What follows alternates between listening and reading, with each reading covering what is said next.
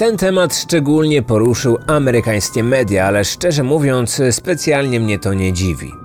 W końcu ofiarą padła piękna modelka Playboya. Dobra, może z tą modelką Playboya to lekka przesada, bo Jasmine Fiore nie pojawiła się nigdy na okładce ani na kartach w magazynie, ale była z tym światem mocno związana, więc z czasem tak zaczęto ją nazywać. Znała Hugh Hefnera, często obracała się w towarzystwie celebrytów. Swoją obecnością i wyglądem wzbudzała spore zainteresowanie. Gdy zginęła, podejrzenia padły na innego celebrytę, a takiego tematu amerykańskie tabloidy odpuścić przecież nie mogły. Tym bardziej, że zbrodnia cechowała się dużą brutalnością, była też owiana tajemnicą. Właściwie to do dziś pewnych faktów nie udało się ustalić i bazujemy głównie na domysłach. Za chwilę sobie o nich porozmawiamy. Zapraszam na nowy odcinek Kryminatorium, podcastu, na którym w każdy poniedziałek przedstawiam inną sprawę kryminalną. Znajdziesz mnie na Spotify lub YouTube. Zaczynajmy. Kryminatorium. Otwieramy akta tajemnic. Wszystko zaczęło się w sobotę 15 sierpnia 2009 roku. Około siódmej jeden z mieszkańców kalifornijskiego miasta Buena Park postanowił sprawdzić śmietniki znajdujące się w pobliżu osiedla apartamentowców. Szukał jakichś butelek i puszek, które nadałyby się do recyklingu. Jednak trafił na coś zupełnie innego. W jednym kontenerze na śmieci ktoś porzucił walizkę. Taką z kółkami, średniej wielkości, w sam raz na kilkudniowy wyjazd. Nie wyglądała na zepsutą, więc trochę go zdziwiło, że została wyrzucona. Intuicja podpowiedziała mu, by zajrzeć do środka. Nie otworzył jej całkowicie, tylko tyle, by zobaczyć, że w jej wnętrzu prawdopodobnie jest ludzkie ciało. Od razu powiadomił policję, która przyjechała na miejsce z przekonaniem, że znaleziono martwe dziecko. To tłumaczyłoby, dlaczego zwłoki zmieściły się w walizce, która nie była duża. Kiedy wyciągnięto ją z kontenera i otworzono, okazało, że się pomylił. Ciało należało do osoby dorosłej. Ofiarą padła młoda, filigranowa kobieta. Jak można się spodziewać, w walizce nie było dokumentów czy innych przedmiotów, które pozwoliłyby ustalić jej tożsamość. Nie miała na sobie żadnych ubrań. Została dotkliwie pobita na twarzy, co również utrudniało identyfikację. Na jej ciele widniały też inne ślady. Ustalono, że zmarła w wyniku uduszenia gołymi rękoma. Obawy, że zamordowana zostanie anonimową i zapomnianą ofiarą, miały uzasadnienie. Sprawca tego właśnie chciał. Usunął jej zęby i amputował palce u rąk. Nie pozostawił po nich śladu. Dość często tożsamość zmarłego udaje się ustalić na podstawie dokumentacji dentystycznej lub odcisków palców, jeśli osoba była wcześniej karana. Bez nazwiska ofiary nie moglibyśmy za bardzo ruszyć z miejsca. Chcieliśmy też przede wszystkim powiadomić jej bliskich. Zabójca myślał, że przechytrzy śledczych. Jednak jego zbrodnia nie była tak doskonała, jak mógł początkowo przypuszczać. Zapomniał o pewnym szczególe. Sekcja wykazała, że zamordowana kilka lat wcześniej przeszła operację powiększenia piersi. Wszczepione implanty posiadały numer seryjny. Na podstawie tej informacji ustalono, kto leży na stole sekcyjnym. Nazywała się Jasmine Fiore. Zaledwie kilka dni wcześniej jej mąż zgłosił zaginięcie. Mówiono, że jest typową kalifornijską dziewczyną. Blond włosy, niebieskie oczy, opalona skóra i wielki uśmiech. Z tymi atrybutami najczęściej ją kojarzono. Pochodziła z małego miasteczka w Kalifornii, liczącego mniej niż 3000 mieszkańców. Jako dziecko uwielbiała to miejsce. Ale im była starsza, tym coraz częściej powtarzała, że pewnego dnia wyjedzie do wielkiego miasta. Marzyła o tym, by przenieść się do Los Angeles czy Las Vegas, czyli tam, gdzie zawsze coś się dzieje i kariera stanie przed nią otworem. Wiedziała, że na wszystko będzie musiała zapracować sama. Jej rodzice rozwiedli się, gdy miała 8 lat. Została wówczas z matką, która wychowywała ją samodzielnie. W dzieciństwie uważano ją za chłopczycę. Nie lubiła się za bardzo stroić, wolała w tym czasie pograć z chłopakami w piłkę. Była fanką motoryzacji i kochała zwierzęta. Uczyła się dobrze, ale wiedziała, że nie pójdzie na studia. Byłyby to zbyt duże koszty dla jej samotnej matki, dlatego po skończeniu szkoły podjęła pracę i zaczęła żyć na własny rachunek. Jednak z biegiem czasu niektóre rzeczy uległy zmianie. Jej znajomi uważali, że jest atrakcyjna i powinna coś z tym zrobić. Czasami porównywano ją nawet do Marilyn Monroe. Pochodząc z niezbyt zamożnego domu, musiała skorzystać z tego, co miała. Jej urodę określono mianem komercyjnej. Zasugerowano, że idealnie sprawdziłaby się na okładce jakiegoś magazynu, być może Playboya. Na wybieg się nie nadawała, bo była za niska. Po wyprowadzce z domu została fotomodelką. Występowała również w reklamach. Nie lubiła swojego prawdziwego nazwiska. Lepore. Prawdopodobnie zbyt mocno kojarzyło jej się z nieobecnym ojcem. Dlatego pewnego dnia stała się Jasmine Fiore. Przeszła operację powiększenia piersi. Poddała się też kilku zabiegom medycyny estetycznej. Rozjaśniła blond włosy, które wtedy stały się platynowe, niczym u lalki Barbie. Pozowała głównie w kostiumach kąpielowych. Zapoznała się również ze świtą Hugh Hefnera, wydawcy magazynu Playboya. Bywała w jego sławnej rezydencji, gdzie poznała osoby związane z show biznesem. Kiedy Playboy organizował turnieje golfowe, jako hostessy zawsze zatrudniano młode i piękne kobiety. Hefner miał swój ulubiony typ kobiecej urody. Blond włosy, niebiesko ocie, szczupłe z wydatnym biustem. Jasmine idealnie do tego pasowała. Po pewnym czasie została nawet koordynatorką takich eventów w Las Vegas i Los Angeles. Jej kariera nabierała tempa. Fiore miała ambicje. Chciała, by jej fotografie znalazły się na stronach Playboya. Niestety, konkurencja była duża. Mimo to nie poddawała się. Pragnęła znaleźć klucz do szczęśliwego i dostatniego życia. Wiedziała też, że pewnego dnia będzie musiała zmienić ścieżkę swojej kariery. Miała kilka planów, które chciała zrealizować, m.in. założenie własnej siłowni. W 2004 roku wzięła ślub. Szczerze zakochała się w Michaelu Cardosim, ale para zbyt długo nie cieszyła się tym małżeństwem. Kojarzyliśmy go, spędził kilka lat w zakładzie karnym. Trafił tam krótko po ślubie za przestępstwa narkotykowe. W trakcie jego odsiadki żona dość często go odwiedzała. Łączyło ich raczej prawdziwe uczucie, ale w końcu i tak doszło do rozwodu. Na kilka dni przed jej zabójstwem opuścił więzienne mury. Oczywiście trafił na celownik śledczych. Okazało się, że byli małżonkowie nie zrezygnowali z siebie. Kobieta spotykała się z nim krótko przed tragicznym zgonem. Zdjęcie, na którym stoi w jego objęciach, było ostatnim, które jej zrobiono. Na jej ciele zabezpieczono męskie DNA. Porównywano je z próbką należącą do podejrzanego. Uzyskano zgodność. Jednak wkrótce założono, że to mało prawdopodobne, by to właśnie on ją zabił. Przez cały czas był przecież pod dozorem elektronicznym. Policja sprawdziła go. Ustaliła, że skazaniec w ostatnim czasie nie przebywał w okolicy, w której znaleziono walizkę z ciałem. Skąd zatem jego materiał biologiczny znalazł się na ciele kobiety? Prawdopodobnie doszło do tego podczas ich spotkania kilka dni wcześniej. Wtedy pełną uwagę skupiono na innym mężczyźnie. Ryan Jenkins miał motyw. Mógł zabić modelkę z zemsty i zazdrości. Odkryto, że był jej drugim mężem, którego zdradzała z pierwszym. Nie połączyła ich miłość od pierwszego wejrzenia. Znajomi pary twierdzili, że prawdziwego uczucia prawdopodobnie w ogóle między nimi nie było, że swój związek oparli wyłącznie na chłodnej kalkulacji. Liczyli na jeszcze większą rozpoznawalność i korzyści. Jednak za wszelką cenę próbowali stworzyć pozory kochającej się pary. Uznał ją za swoją bratnią duszę. Ona z kolei zachwalała jego ambicje. Poza tym uważała, że jest przystojny i robi świetne pierwsze wrażenie. Po raz pierwszy spotkali się 16 marca 2009 roku w kasynie w Las Vegas. Nie znali się i nie wiedzieli zbyt wiele o sobie, ale dwa dni później stanęli na ślubnym kobiercu.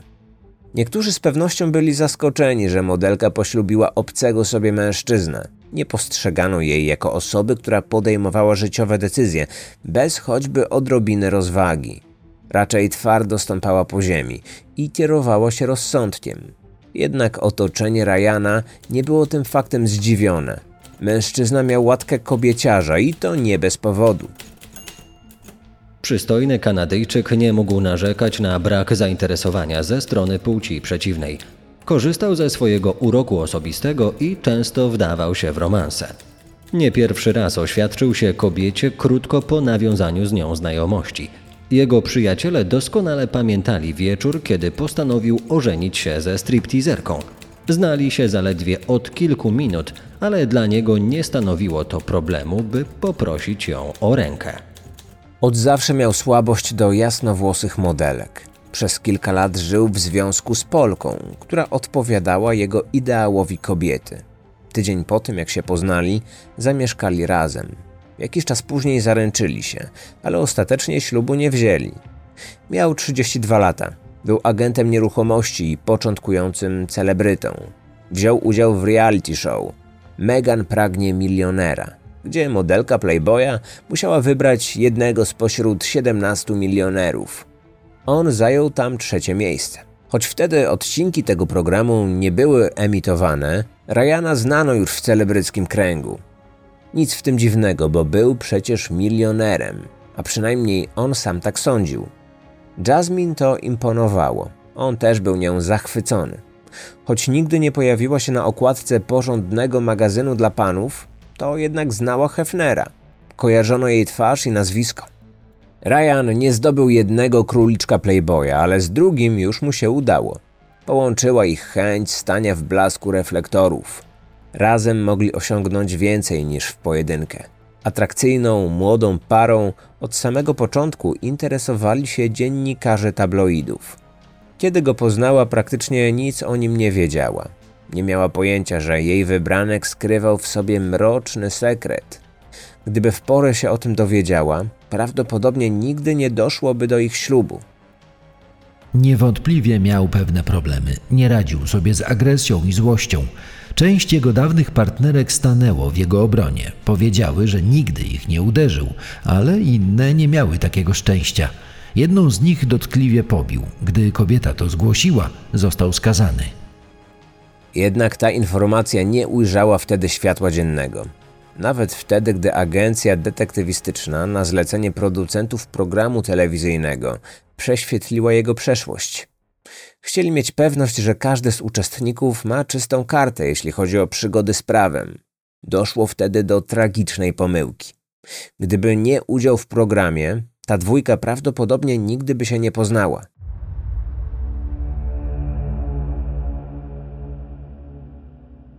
Mężczyzna z trudem znosił odrzucenie.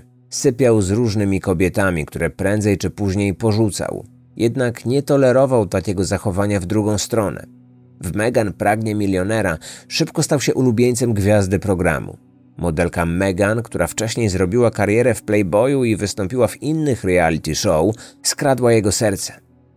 Kobieta później opowiedziała o ich romansie.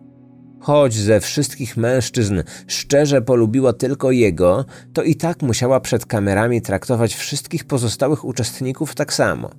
Chodziła z nimi na randki, całowała się, nierzadko na oczach zazdrosnego Ryana. On nienawidził na to patrzeć. Kanadyjczyk był jednak przekonany, że ostateczny wybór padnie na niego. Megan tego chciała, ale na jej drodze nieoczekiwanie stanęli producenci programu. Okazało się, że skłamał, nazywając się milionerem. W rzeczywistości to nie on, ale jego ojciec dorobił się fortuny. Mimo to i tak przyjęto go do programu, ale odebrano możliwość zwycięstwa. Ryan kompletnie nie spodziewał się takiego obrotu spraw. W dodatku Megan nie miała okazji porozmawiać z nim na osobności i wyjaśnić powodów swojej decyzji. Zraniony mężczyzna został wyeliminowany. Z modelką spotkał się jakiś czas później, krótko po tym, jak poślubił Jasmine. Część jego znajomych właśnie w taki sposób tłumaczyła ten niespodziewany ślub w Las Vegas. Fiore z pewnością przypominała mu kobietę, o względy której walczył z szesnastoma innymi mężczyznami. Obie piękne blondynki o kalifornijskiej urodzie związane z Playboyem. To nie mógł być przypadek. Jasmine dość szybko pożałowała spontanicznej decyzji o małżeństwie. Ryan na początku wydawał się być idealnym mężem, ale z czasem zrzucił fałszywą maskę z twarzy. Jego żona też pokazała się z nie najlepszej strony. Krzyczał na nią, wyzywał, sprawdzał telefon, a nawet uderzył. W jednym przypadku doszło do policyjnej interwencji.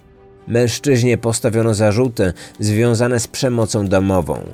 Rozprawę wyznaczono na grudzień 2009 roku. Jego ojciec później nazwał to zdarzenie błahą sprawą. Mąż przyłapał żonę na zdradzie, całowała się ze swoim dawnym narzeczonym. Po prostu zdenerwował się, chwycił ją mocno za ramię i wepchnął do basenu. Rzekomy kochanek kobiety nie potwierdził, czy doszło do zdrady. Powiedział natomiast, że wściekły mąż był kompletnie pijany. Kobieta od pewnego czasu się go bała i szukała sposobu ucieczki. On jednak nie chciał pozwolić jej odejść. Czary goryczy przelało też kłamstwo o jego rzekomej fortunie. Co prawda pochodził z bogatej rodziny, ale sam nie dorobił się milionów. Na początku obiecał Jasmine gruszki na wierzbie. Mówił o pławieniu się w luksusach, zwiedzaniu świata czy nawet o otworzeniu nowego biznesu. Nie miał jednak wystarczających środków na realizację tych postanowień. Ona była rozczarowana bajkami męża. W końcu na to się nie pisała. On zdawał sobie sprawę, że gdyby od samego początku powiedział jej prawdę, nie poślubiłaby go. Przywykła już do życia na wyższym poziomie. Nie miała zamiaru z tego rezygnować. W towarzystwie przejawiali wyłącznie dwa typy zachowań. Wiecznie się kłócili i przekrzykiwali. Nie zwracali uwagi na to, że inni patrzą i słuchają. Innym razem całowali się i nie mogli oderwać od siebie rąk.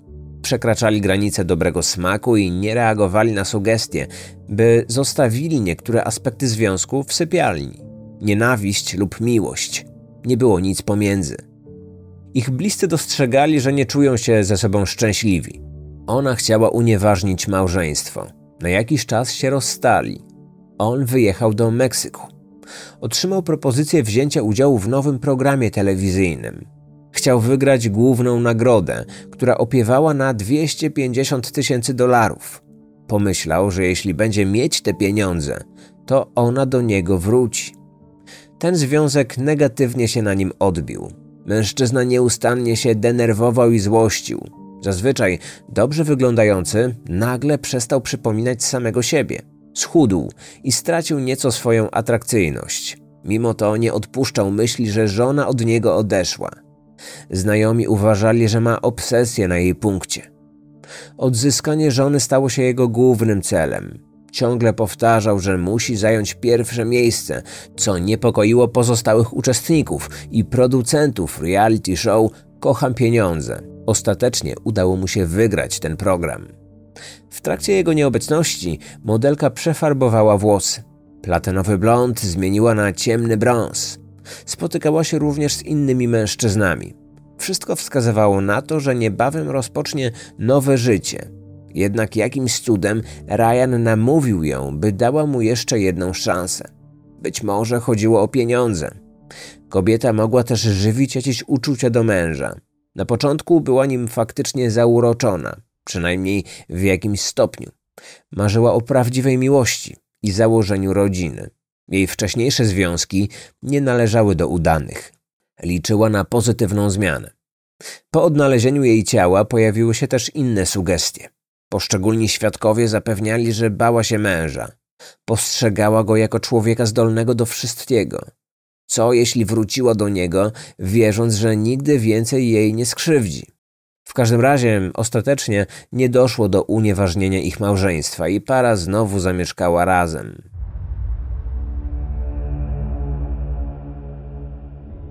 Ryan Jenkins stał się głównym podejrzanym w sprawie o zabójstwo.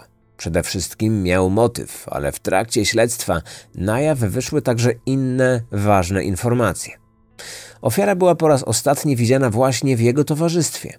13 sierpnia 2009 roku małżeństwo przyjechało na turniej pokerowy zorganizowany w mieście Del Mar, oddalonym około 150 km od Buena Park. Zatrzymali się w luksusowym hotelu. Kamery monitoringu uchwyciły moment, w którym koło godziny 15.30 oboje wysiedli z samochodu należącego do kobiety. Od razu poszli do wynajmowanego pokoju i spędzili w nim trzy godziny. Później wybrali się na turniej. Chwilę po północy opuścili kasyno. Świadkowie twierdzili, że już w trakcie gry w pokera między parą doszło do sprzeczki. Kilka osób obecnych w tamtym czasie w kasynie zeznało, że zamordowana kobieta była niezbyt miła dla męża. Z jej ust padły słowa, które go poniżyły i zdenerwowały. Modelka podobno słynęła z ciętego języka i nietypowego poczucia humoru. Jednak i tak rozłościło to jej partnera. Ta sytuacja wpłynęła na atmosferę panującą w dość sporej grupie znajomych. Jednak nie wrócili do pokoju hotelowego, tylko razem z kilkoma innymi osobami poszli na imprezę do klubu. Jej koleżanki zauważyły, że Jasmine często chodzi do łazienki. Przez cały czas pisała z kimś SMS-y albo rozmawiała przez telefon. Ryan nerwowo pytał, kto do niej wydzwania. Twierdziła, że matka, ale mąż jej nie uwierzył. Jednocześnie kobieta ciągle pociągała nosem, co znajomym sugerowało, że zażyła nielegalne substancje. Nikt specjalnie się tym nie przejął, ponieważ w tym towarzystwie to było normalne. Po godzinie wrócili na event pokerowy. O drugiej, trzeciej w nocy wsiedli do samochodu. Wtedy ostatni raz widziano ją żywą. Dwie godziny później kamery w hotelu zarejestrowały tylko mężczyznę. 32-latek wbiegł do pokoju. Opuścił go dopiero o godzinie 9 rano. Uwagę śledczych zwróciło to, że niósł ubrania w rękach. Nie miał przy sobie walizki. Czy to dlatego, że użył jej do pozbycia się zwłok? Jeśli tak, to bez odpowiedzi zostawało pytanie, jak ją wtedy wyniósł. Jej zaginięcie zgłosił 15 sierpnia, kilka godzin po odnalezieniu zwłok. Jednak policja jeszcze wtedy nie wiedziała, że Jasmine Fiore nie żyje. Funkcjonariusze postanowili go przesłuchać, ale wtedy pojawił się niespodziewany problem. Nie mogli zlokalizować miejsca jego pobytu. 19 sierpnia zostali zaalarmowani o ważnym fakcie. Ryan Jenkins zaparkował swoje auto w pobliżu przystani morskiej. Podejrzewano, że chciał uciec do Kanady. Policjanci od razu ruszyli tam z nadzieją, że potencjalny zabójca nie zdążył jeszcze uciec. Ryan niestety wsiadł do swojej łodzi motorowej i odpłynął. W mediach podano, że Straż Przybrzeżna ruszyła w nieudany pościg. Później jednak zdementowano te informacje. Kolejnego dnia oskarżono go o morderstwo pierwszego stopnia i wydano nakaz jego aresztowania. On przebywał już wtedy na terytorium Kanady. Tamtejsza policja prowadziła intensywne poszukiwania. Kilka osób go widziało i powiadomiło o tym śledczych. Między innymi pracownik jednego ze sklepów zeznał, że człowiek przypominający wyglądem podejrzanego kupił kartę do telefonu. Sprawdzono ten trop, jednak nie doprowadził do poszukiwanego. Istniały obawy, że 32-latek będzie próbował uciec do jeszcze innego kraju. Okazało się, że jego ojciec miał dom na jednej z honduraskich wysp.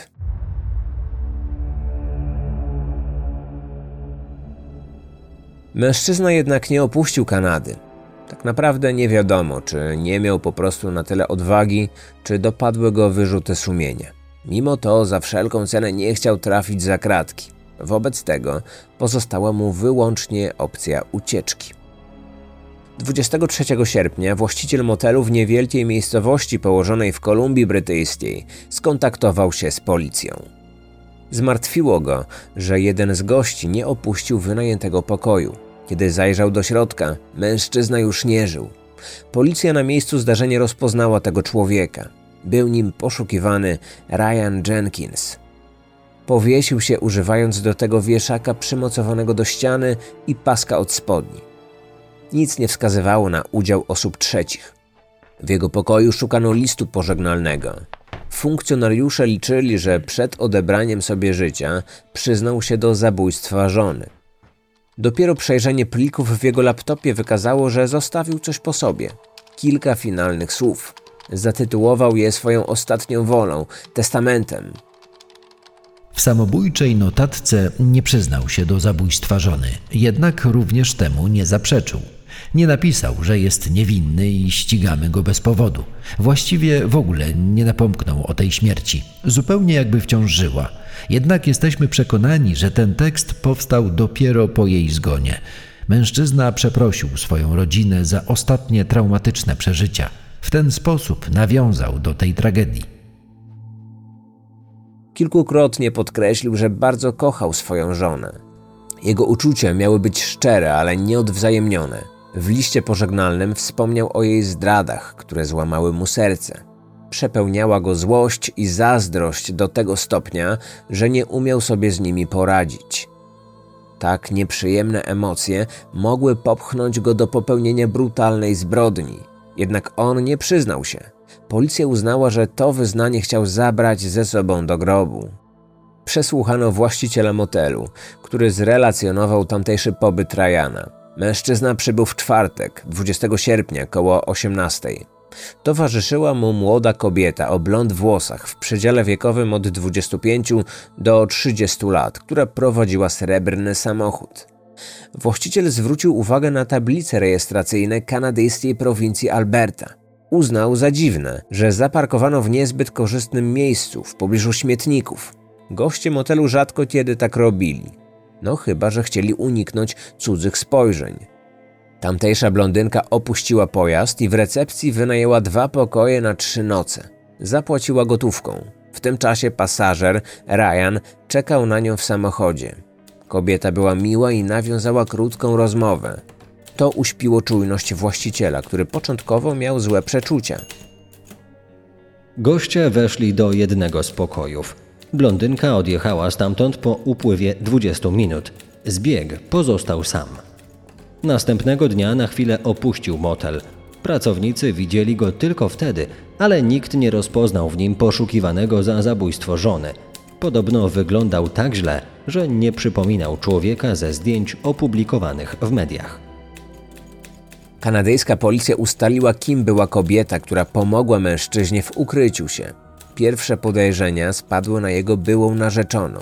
W końcu okazało się, że pomocną dłoń wyciągnęła do niego jego młodsza przyrodnia siostra, Alena Jenkins. Dziewiętnastolatka na początku nie chciała się do tego przyznać. Potem, kiedy nie było już żadnych wątpliwości, powiedziała tylko jedno. Nie uwierzyła w to, by jej brat kogoś zabił. Śmierć żony podobno bardzo go dotknęła. Wkrótce amerykańscy śledczy trafili na ważny trop w śledztwie. Wiadomo, że małżeństwo przyjechało do Del Mar autem należącym do Jasmine, aczkolwiek białego Mercedesa nie odnaleziono na parkingu przy hotelu. Przeszukano też inne lokalizacje, między innymi w pobliżu kasyna oraz klubu, w którym bawili się w nocy z 13 na 14 sierpnia. Wskazówka, gdzie powinni szukać, pojawiła się za sprawą tajemniczego telefonu. Nie ustalono, kto dzwonił. Nie podano do informacji publicznej, czy była to kobieta, czy mężczyzna. W każdym razie wiadomo, co usłyszeli. Auto zaparkowano w pobliżu pewnego sklepu spożywczego w Buena Park, w tym samym mieście, w którym sprawca porzucił zwłoki zamordowanej kobiety. Dzięki temu udało się w końcu zlokalizować pojazd.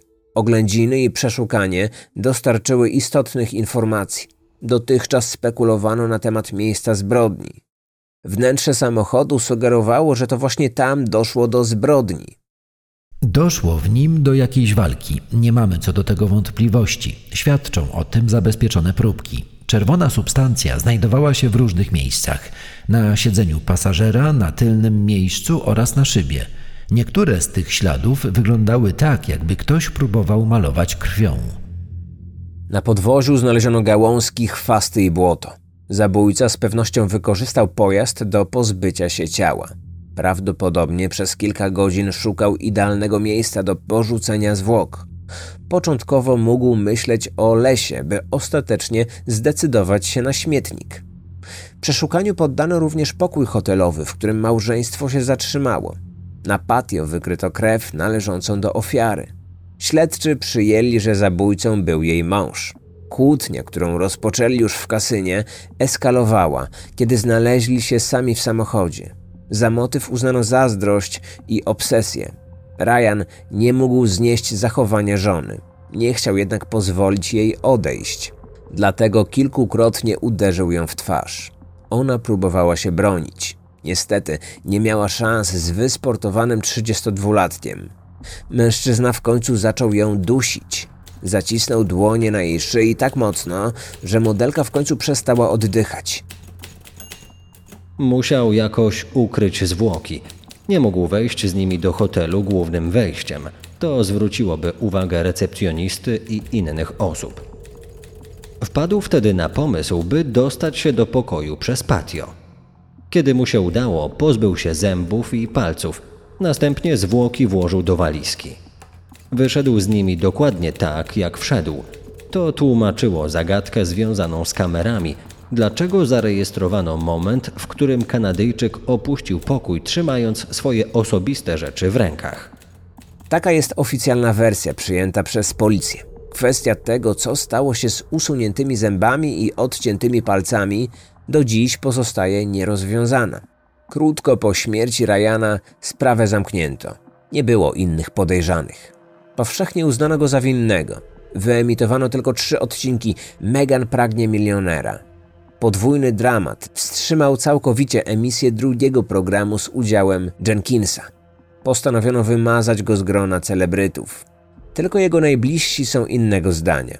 Uważają, że Jasmine Fiore zraniła go i zniszczyła do tego stopnia, że sama ściągnęła na siebie to nieszczęście. Mają też wątpliwości, czy policja faktycznie sprawdziła wszystkie tropy. Jeśli Ryan był niewinny, to pozostaje pytanie, czemu nie zgłosił się na policję? Mógł współpracować ze śledczymi i spróbować oczyścić się z zarzutów. Jednak zamiast tego wybrał ucieczkę i śmierć. Czy zrobił to dlatego, że nie mógł żyć bez żony, czy raczej nie mógł żyć z jej krwią na rękach?